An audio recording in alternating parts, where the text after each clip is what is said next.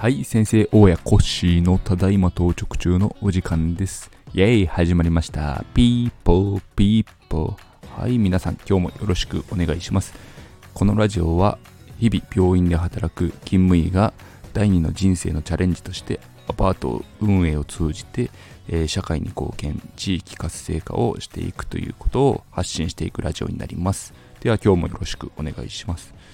今日は物件の、えー、リフォーム現場に来ているんですけども、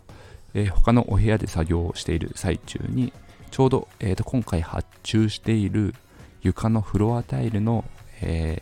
ー、床業者さんがちょっと来てまして、職人さんと施工に関して気になる点があるからというので、えー、私と打ち合わせをさせていただいたという収録になります。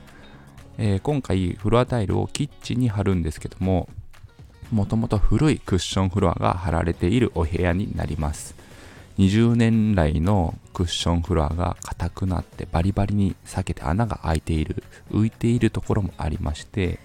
他のお部屋を私と嫁さんと一緒に作業していた時には綺麗なクッションフロアの上から貼っていったんですけども、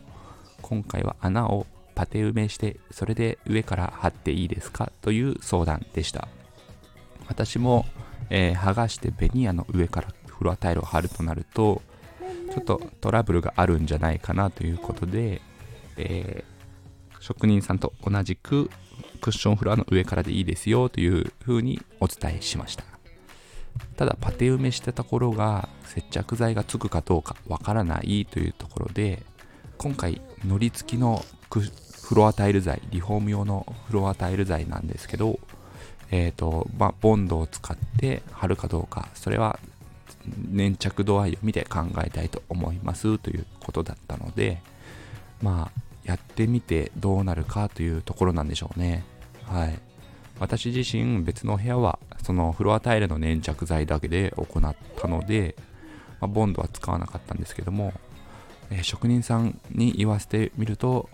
粘着剤付きのものを施工するのは初めてですということだったんで、ちょっと、まあ、お互い不安がありながらというあの発注になりました。今日はですね、うちの息子も収録に立ち会ってくれてるんですけども、横でおとなしく遊んでいます。最近マイクを購入したので、マイクで遊ぶことを楽しみにしているみたいですね。はい。ではまた施工の状況に関しては、時々物件を覗きに行くので、ちょっと職人さんとも手応えを確認しながら、また発信報告していきたいと思います。ではありがとうございました。